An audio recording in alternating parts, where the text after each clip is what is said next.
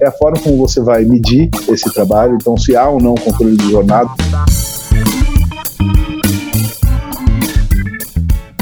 Assim, a lei, a reforma positivou o que já era, o que já acontecia na vida real.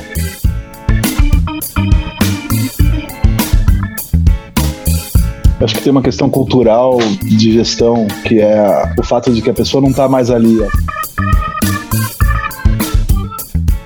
Olá, está começando mais uma edição do Officeless Talks. Eu sou Renato Contaifer e toda semana eu tô aqui com o time do Officeless trocando ideias sobre a cultura do trabalho remoto. E hoje, mais uma vez, é dia de convidados aqui no nosso podcast. Estamos aqui com o Cláudio Pedreira e o Juan Morilhas, da Grid Advocacia para falar sobre os aspectos jurídicos do trabalho remoto ou teletrabalho. Cláudio Juan, sejam bem-vindos. Obrigado aí pela presença. Compondo, compondo a roda com a gente está aqui também nosso residente Flávio Lugero. Fala, galera. E nós selecionamos algumas perguntas da nossa comunidade para esclarecer dúvidas sobre a legislação trabalhista em torno do trabalho remoto. Vou começar então com o Juan, a primeira pergunta aí que não quer calar, que o pessoal não para de nos perguntar, é se o trabalho remoto é CLT ou PJ. Quais são aí os formatos possíveis para quem está pensando em ter colaboradores nesse formato? Primeiramente, obrigado, com Taifer e Flávio. Uh, a gente já vem trabalhando né, em outras frentes e, e vai ser ótimo esse podcast para a gente esclarecer algumas questões uh, legais sobre o teletrabalho. Tá? Em relação à sua primeira pergunta, o teletrabalho, uh, na origem, ele é CLT, tá? Então, ele é um modelo de trabalho realizado fora das dependências da empresa. Então, não é um trabalho de motoboy, de vendedor, é um trabalho em que o empregado ele pode uh, exercer as suas atividades tanto dentro da dependência da empresa, por exemplo, um contador, um advogado, um marketing, um publicitário, tanto da sua casa, de um de trabalho, os famosos coworks, até do hotel, do carro, de, de onde ele quiser, que não a dependência da empresa.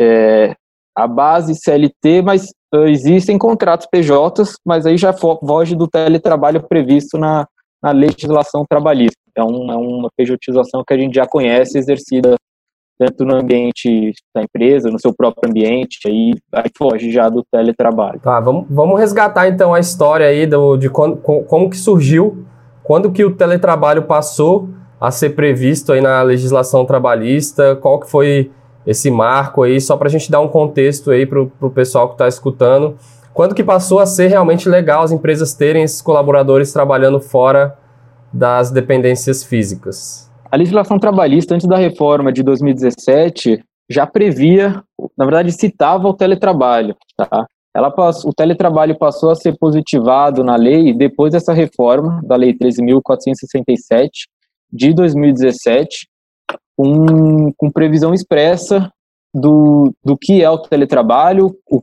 como ele funciona, como deve, o que deve prever o contrato de trabalho é, mas assim, a lei, a reforma positivou o que já era, o que já acontecia na vida real. Então é o, é o que sempre acontece é, no judiciário e no legislativo. A lei reflete a vida real. Foi isso que aconteceu por, por uma exigência do, do hábito, né, e do costume.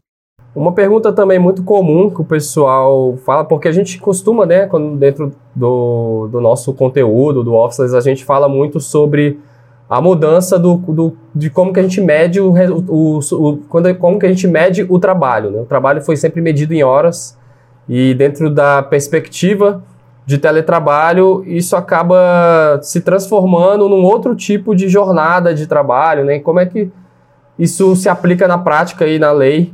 O que, que é dito sobre a jornada de trabalho no, no formato dessa modalidade? A lei e a jurisprudência dizem que se você pode controlar a jornada de trabalho do teu empregado via trabalho, você vai pagar hora extras para esse cara. Agora, o que mudou é que, é, da mesma forma que você diz, com Taifer, antigamente você media o trabalho pelas horas, né? Então o cara trabalhava 8 horas por dia, 9 horas por dia, pagava hora extra, 10 horas, E a partir dessa mudança para o teletrabalho, você começa a medir via produtividade. Então passa a ser muito mais importante o quanto ele produziu, porque inclusive é uma das justificativas do teletrabalho, quando você não tem a, a obrigação de locomoção até as dependências da empresa, de horário fixo de almoço, de não poder é, distribuir as suas horas conforme o, o mais produtivo para você. Mas, o Juan, quando o cara entra nesse modelo, de alguma forma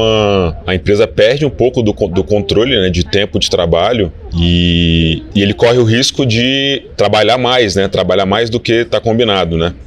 E aí tem algumas empresas que elas pagam hora extra. Como é que fica a questão da hora extra nesse modelo de trabalho remoto? Uh, hoje tem né, aplicativos, ferramentas mobiles, inclusive, que você bate ponto via, via celular. Então, tem inclusive empresas uh, que não utilizam o teletrabalho que já vêm utilizando essas ferramentas e que funcionam perfeitamente para esse modelo.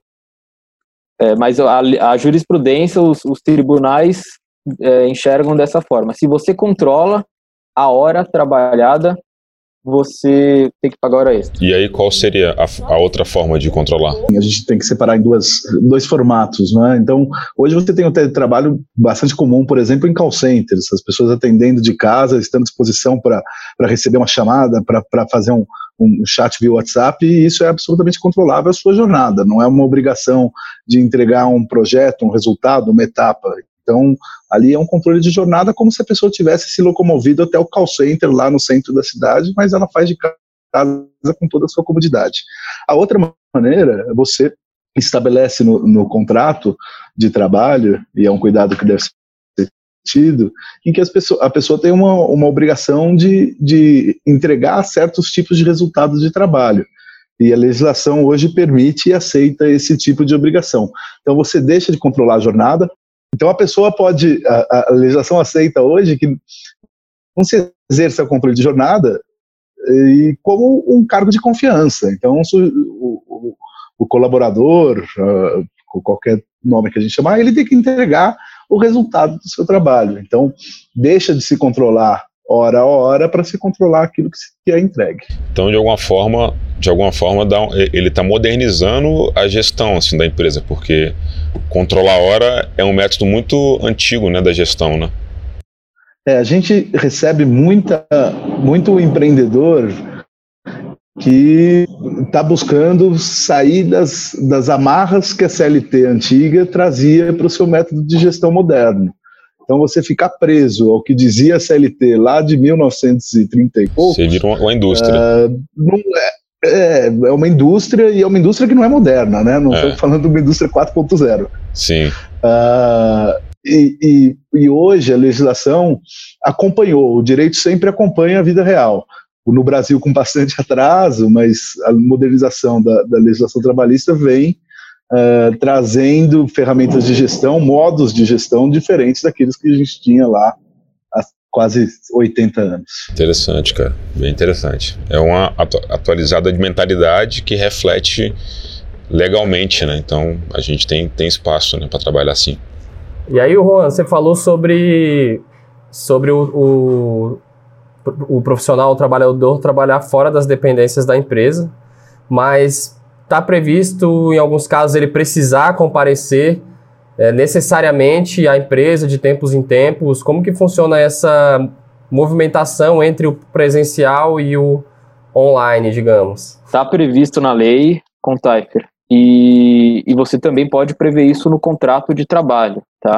A, o empregado precisar ir até a empresa para fazer reunião, você tem lá reunião de alinhamento presencial, vai cliente, seja o que for, não elimina o modelo de teletrabalho. Então, é perfeitamente harmonioso esses, esses dois formatos. Você precisa ir até a empresa, seja para reunião, seja para entregar documentação, para retirar documentação, e exercer as suas atividades de, de qualquer outro lugar que não as dependências da empresa. Então, isso é previsto, isso é, inclusive, uh, utilizado. Mas acontece de dele, por exemplo, ter que alternar o contrato, ah, toda sexta-feira ou, de, tantos, de tanto em tantos em tantos dias você precisa cumprir o seu expediente aqui dentro. Tem casos assim, por exemplo. tem casos assim, majoritariamente precisa ser no formato de teletrabalho, senão você passa a desconfigurar o modelo. Tá? Mas sim você prevê isso no contrato de trabalho e, e, ajuste entre empregador e empregado. Uma outra dúvida que é muito clássica aqui, que o pessoal sempre fala também, uma pergunta bem comum, é sobre a parte de infraestrutura barra equipamentos. Né?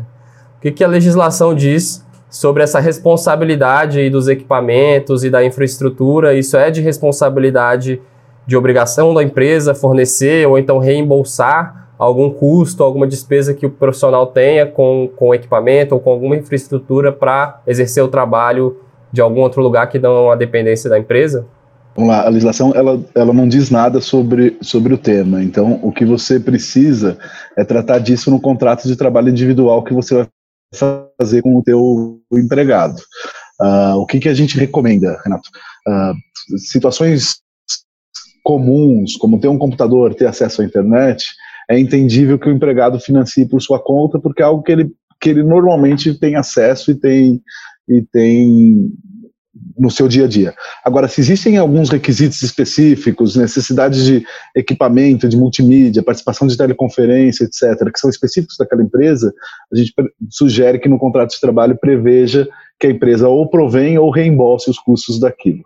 Mas é, é uma situação que tem que ser tratada no contrato de trabalho e a gente recomenda muito a importância de que o, aqueles empregados ou aquela força de, de trabalho, aquela equipe que é teletrabalho tem um, tem um contrato de trabalho bastante específico regulando essas situações, porque ainda é uma novidade na legislação e é importante que o contratado seja bem estabelecido. Lembrando que a legislação hoje dá muito mais valor ao estipulado entre as partes do que dava antigamente. Então, se bem trabalhado, se bem acordado com o seu empregado, a tendência é que futuramente isso se torne bastante aceito nos tribunais. Legal. É, esse é um outro ponto bacana da gente falar sobre o contrato de trabalho. A gente também recebeu essa pergunta de que itens que são importantes aí na confecção de um, de um contrato de trabalho, de teletrabalho ou trabalho remoto, que são diferentes em comparação a um contrato tradicional de trabalho? O que, a gente pode destacar aí que é essencial ser colocado? Se fosse pensar assim, nos cinco pontos mais importantes para se ter num, num novo contrato, né? Quem está migrando ali do contrato tradicional para o modelo de teletrabalho. Legal, Flávio. Até essa parte da migração é, é, legal a gente falar.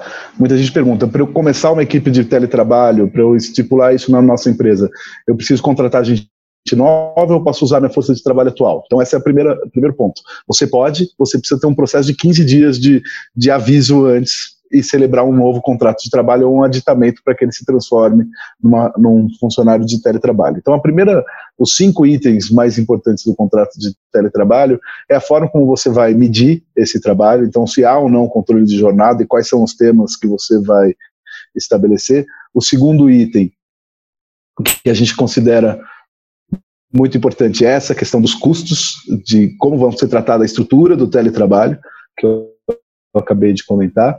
O terceiro ponto, que é um ponto que cada vez mais vai estar em, em, voga no Brasil e no mundo todo, é a questão da confidencialidade. Então, quando o sujeito está dentro do ambiente de, de trabalho, ele está cercado por uma situação de confidencialidade muito mais sob controle da empresa do que quando ele está no, no, trabalho remoto. Então, com a Lei Geral de Proteção de Dados, a LGPD, entrando em vigor agora em agosto, uh, essa é uma preocupação que as empresas têm que ter. Como que aquele empregado trata uh, na sua casa, no café, etc., os, os, dados confidenciais é que muitas vezes eles estão expostos. Né? Então, a questão da confidencialidade é muito bem, bem importante. Um quarto ponto que a gente considera primordial é a questão resultado do trabalho do, do, do, funcionário.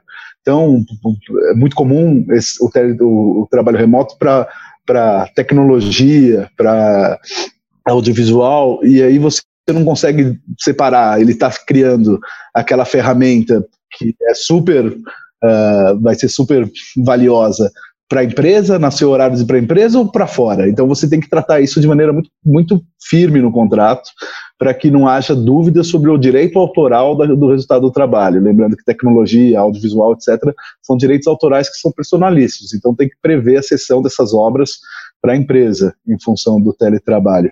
E o quinto e último ponto, eu vou pedir para o Juan completar. Quinto item uh, de diferença entre o contrato padrão e do teletrabalho é a previsão em relação ao vale transporte e o vale refeição, porque são benefícios devidos no, no, contrato padrão, mas esse modelo de teletrabalho não. Então sempre fica um questionamento aí por parte do empregado, tá? O, o que que é, o que precisa ser observado? Se o empregado precisa se locomover até algum, algum ambiente fora do que ele trabalha, para reunião ou para realização de algum ato, Nesses casos, precisa ser fornecido vale transporte. Então, é um, é um reembolso mesmo, uma antecipação do que ele vai ter de custo de transporte. Agora, em relação a vale refeição e alimentação, não.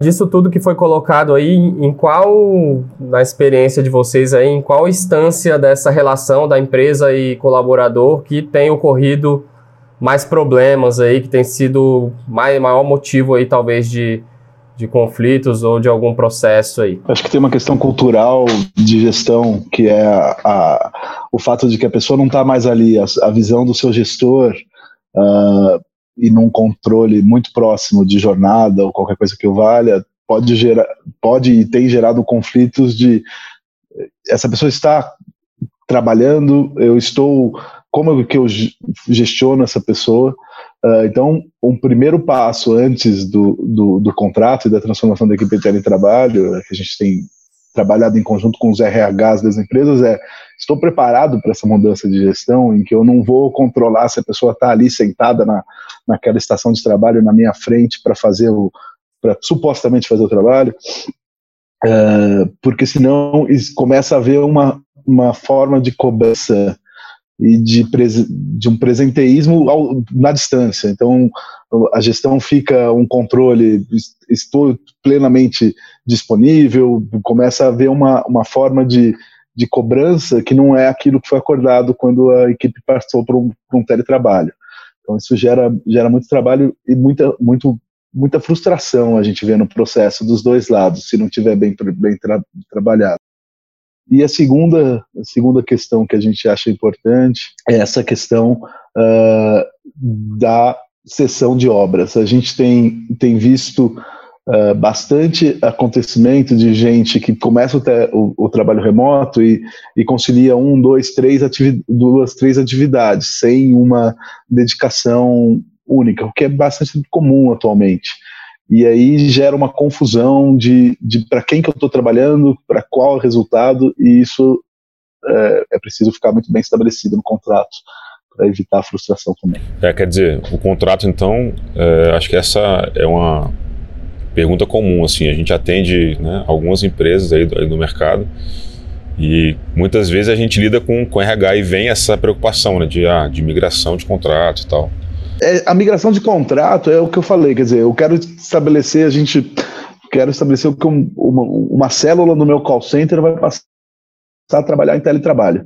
Uh, posso estabelecer, eu tenho que fazer um contrato individual, não é necessária anuência de sindicato, acordo coletivo, nada, nada disso. disso. Um acordo, nada disso. Um acordo individual com cada empregado, uh, em que tem uma anuência expressa dele a, a mudança da sua condição de um trabalho na empresa para um teletrabalho, e esse espaço de 15 dias.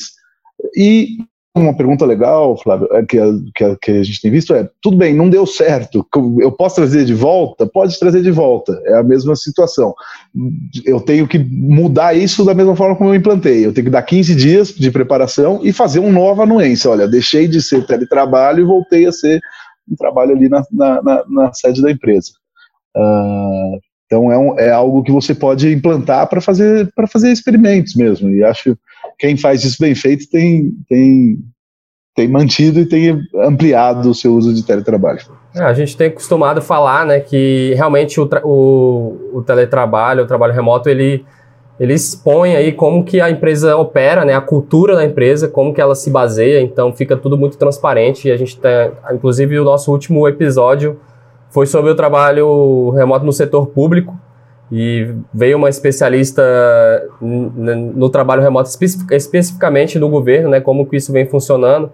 E ela citou isso, né, que é muito difícil porque no, no trabalho presencial já não tinham os parâmetros claros de como a coisa funciona, foi tudo muito feito sempre com base na, na presença das pessoas, né, principalmente ali no, no serviço público, onde existe toda essa questão de estabilidade e tudo, então nunca foi praxe é, trabalhar por resultados, trabalhar por metas, e aí na medida que implementa-se o teletrabalho, vem tudo isso, né? A gente esbarra em questões aí que são culturais da empresa, mais do que as questões jurídicas, né? A gente tem visto vários casos aí onde, onde isso mexe na estrutura, né? Acho que é legal. Acho que é legal, Renato. Uh, por exemplo, uma assédio moral, né? Acho que é um tema interessante, porque quando você está perto da, da, da, sua equipe, uh, o assédio moral, a gente às vezes a gente nem percebe, né? Você você vai numa numa empresa a relação de poder instituída de forma física, às vezes, né? Um, um, um olhar, uma postura, ela é um assédio moral, ela é, é, exibe uma, uma opressão, eh, muitas vezes. Uh, e quando você parte para o trabalho remoto, para o officeless, uh, se você não, não se cuidar, o seu assédio moral que você praticava e que não gerava passivo de forma direta, vai, vai se tornar muito mais transparente, porque vai ser uma mensagem no WhatsApp de uma maneira de uma maneira absolutamente opressiva e se torna um problema. Mas o problema não é o teletrabalho, não é o officeless, o problema é, o, é, é, aquela gestão que se pauta em fazer assédio moral para buscar resultado. Então, o officeless, ele apenas, o trabalho remoto, ele apenas deixa transparente algo que já era um problema que, que às vezes estava camuflado por, pelo dia a dia e pela aceitação passiva das pessoas. É, esse é um tema muito legal. A gente ouviu outro dia também um relato bem, bem impactante aí sobre assédio moral. E eu acho que é um, inclusive um bom tema aí para a gente trazer em um outro episódio falar só desse assunto aí que acho que é muito pouco falado e realmente a, a gente tem que trazer. Acho que esse, essa questão à tona, né, e situações relacionadas a isso, porque é um tabu, né? É um assunto muito difícil assim de ser falado, as pessoas até se exporem sobre isso, mas foi bem legal ser trazido esse ponto, ter, ter, ter trazido esse ponto.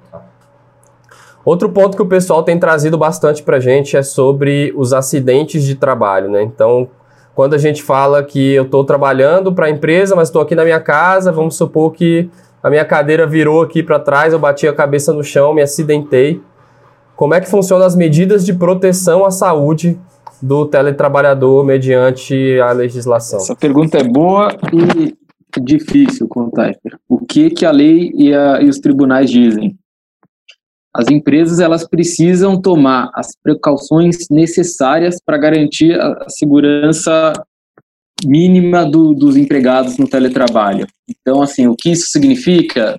É, não, não tem um não tem um padrão não ter um copia e cola, vai ter que ser analisado caso a caso quais são as condições de trabalho de cada empregado nesse modelo de, de teletrabalho, e a empresa precisa sim fazer um, um controle e, e, uma e uma uma interferência mesmo no, no, no ambiente de trabalho do, do empregado, porque é ela que vai responder caso venha ocorrer algum acidente. Se vocês fossem dar cinco dicas assim rápidas para a audiência, quase que como um passo a passo assim, né, do que fazer. Quais, quais seriam esses cinco passos, não dicas, quais, quais seriam esses cinco passos para quem quer fazer essa migração do modelo tra é, tradicional para o modelo de, de teletrabalho? É, procurar um advogado, é, baixar um, um, um, template e fazer sozinho, é, é, registrar o, o documento, qual é esse passo a passo que ele tem que fazer? que a primeira, a primeira medida é, é estabelecer a, a, forma como você vai fazer a gestão desse teletrabalho. Então tem que ter um acordo da, do, do, corpo gerencial da empresa de o que, que nós estamos fazendo. Nós estamos fazendo uma mera modificação é, da força de trabalho que hoje está aqui para ir trabalhar na sua casa e nós vamos continuar a mesma forma de gestão, o mesmo controle, etc. Ou nós vamos mudar a forma de gestão, dando a liberdade para que ele faça. Então acho que essa é é, o, é a, é a, constituição fundamental do, do, do, processo. Isso estabelecido, você tem que uh, se reunir e estabelecer com o seu RH o passo a passo. Então, qual que é o passo a passo disso? O terceiro item é você contratualizar com, seu, com, a sua, com o seu colaborador. Você tem que estabelecer o, o, a normativa jurídica. Mas é você, antes disso, precisa estabelecer o contato com ele, precisa combinar a situação. Então, a gente recomenda que o processo seja acompanhado de, de pessoas que entendam de trabalho remoto e que entendam de gestão. Uh, acho que o trabalho de vocês no Office Less é, é, é fantástico nisso de trazer informação para o processo. Uh, é uma mudança de cultura que precisa ser pautada na, na linearidade de informação. Então, sentar com a força de trabalho e estabelecer conjuntamente, às vezes a ajuda de um especialista é importante para isso, para que se equalize as informações e a maneira como vai ser tratado o trabalho. Então, essa terceira, quarta, fazer um, um, um bom e um importante contrato de trabalho, acho que isso é importante. E, por fim, uh, um, um, sistema que permita o controle de todas as condições que vão estar tratadas no, no contrato de trabalho, confidencialidade, controle de jornada ou de produtividade, e, e, enfim. Muito bom. Última, última pergunta. É, dentro disso tudo, tem algum erro aí muito comum de empreendedores ou de gestores de empresas que vocês costumam ver e que a gente pode apontar para o pessoal evitar cometer quando está pensando em, em migrar para esse modelo? Eu, eu acho que o erro comum, Renato, é o seguinte: as pessoas confundem teletrabalho, trabalho remoto com formas de contratação. Uh, então, às vezes, eu, eu entendo que um teletrabalho pode ser um PJ, pode ser um prestador individual. E são coisas que não tem nada a ver uma coisa com a outra. Uh, a condição para ser um, um, PJ e não um empregado que tenha uh, a sua carteira assinada não advém da relação de teletrabalho, de trabalho remoto, de estar dentro da empresa. Uh, ela advém das três características: pessoalidade, subordinação, dependência econômica. Uh, e, e, a gente vê isso acontecendo. E aí começa a ter problema no seu relacionamento com o PJ e as, e as empresas associam esse problema com o teletrabalho. Não, o problema não está aí, está em outra questão. Então acho que a gente tem que separar uh, essas duas essas duas avaliações para não não confundir a, a nossa cabeça. Isso a gente no dia a dia com as empresas consultando há uma associação muito grande entre teletrabalho e, e não contratação CLT. Isso não é. Não, não tem relação, não há correlação entre essas duas coisas. São estudos separados que têm que ser mantidos de forma separada. Porque aí a gente tem de uma, uma precarização, não a precarização que a gente escuta falar direto, eh, por aí da, da, das relações de trabalho, das, das, das garantias, mas uma precarização da gestão. Então, eu, eu faço o teletrabalho como uma forma de diminuir o meu custo, não é isso. O teletrabalho é outra, é outra situação que não pode ser confundida nessa. nessa então, para o teletrabalho, para teletrabalho acontecer, a empresa precisa atualizar o modelo de gestão, então. O teletrabalho torna transparente e, e dolorida as fissuras de gestão existentes na, na, na empresa. Então, é um amplificador da cultura da empresa, né? Exato. Então, algo que, que está uh, escondido dentro da estrutura daquele prédio, daquela, daquela fábrica, daquela. Uh, enfim, uh, como deixa de haver o, o, a estrutura que, que esconde tudo isso, isso se amplifica e, e, e, e gera dores que, que podem ser associadas, atribuídas ao teletrabalho, mas não, ele é só o comunicador, o, o, o, o veículo que deixa aquilo a transparecer é, é, subiu o iceberg de todos os problemas. Né? A empresa bateu no, no, no, no, o Titanic bate no iceberg não porque não por conta do teletrabalho, e sim porque estava ali o problema. É, e o mundo atual é, é, é, isso, né? Eu acho que vocês até tinham comentado do caso do, da Log, né? Uma decisão, uma decisão recente uh, da justiça que atribuiu, colocou um, uma multa pesadíssima, uh, atribuindo a, a, a log a relação de, de, de, emprego com os seus motoboys. Primeiro ponto, uh, até conversando aqui com o Juan, ele, ele, muito bem pontuou. Isso não é não é uma questão do teletrabalho, assim, o motoboy ele não é teletrabalho. É da essência dele o trabalho externo. Então, o exercício da função não pode ser dentro de uma empresa, do, do motoboy. É, então, não é teletrabalho. Então, assim, não é porque ouve isso que seria uma mácula do teletrabalho. Não, é uma questão específica se existe ou não relação de dependência, emprego, etc., entre o motoboy e a empresa. Aí vem o segundo item. Eu falei há pouco que o direito corre atrás da realidade. Uh, a gente tem visto isso com Uber, com na esfera trabalhista bastante com Uber, com, com iFood, etc. E também na esfera geral, uh, Airbnb, etc. O direito tem o direito tendo que ir atrás. Uh, e aí, no Brasil, a primeira instância, essa decisão da Log foi de primeira instância, gosta de tomar decisões uh, que dão publicidade. E aí a gente tem visto decisões que, que se mantêm presas a um passado que a legislação já está mudando. E, e, isso tem sido revertido quando vai para o Tribunal Superior, para o Tribunal é, Regional e depois para o Tribunal em Brasília. A gente tem visto que esses tribunais estão mais aceitando as novas formas. E isso é inevitável, vai acontecer. O direito não pode ficar dissociado da realidade, porque senão quebra a, a estrutura uh, da sociedade. Uh, mas as pessoas têm que entender isso. Assim, o teletrabalho ele não não é a causa e nem é uma solução para os problemas de gestão que a empresa tem. Ele, ele as amplifica e, e deixa transparentes. Muito bom, excelente insight aí para quem estiver escutando a gente, pensando aí que o, o, teletrabalho pode ser o jeitinho que vai fazer a, a coisa ficar escondida, pelo contrário, né? Vai tudo ficar muito transparente e aparecer como é que realmente funcionam essas relações aí dentro da empresa. Pessoal, obrigado aí mais uma vez pela presença de vocês. Se quiserem aproveitar aí para deixar o contato da Grid Advocacia, para se tiver alguma empresa querendo buscar esse tipo de auxílio jurídico mais especializado, podem ficar à vontade aí, o espaço é de vocês. Obrigado, Contact, obrigado, Flávio, pela oportunidade de a gente estar aqui.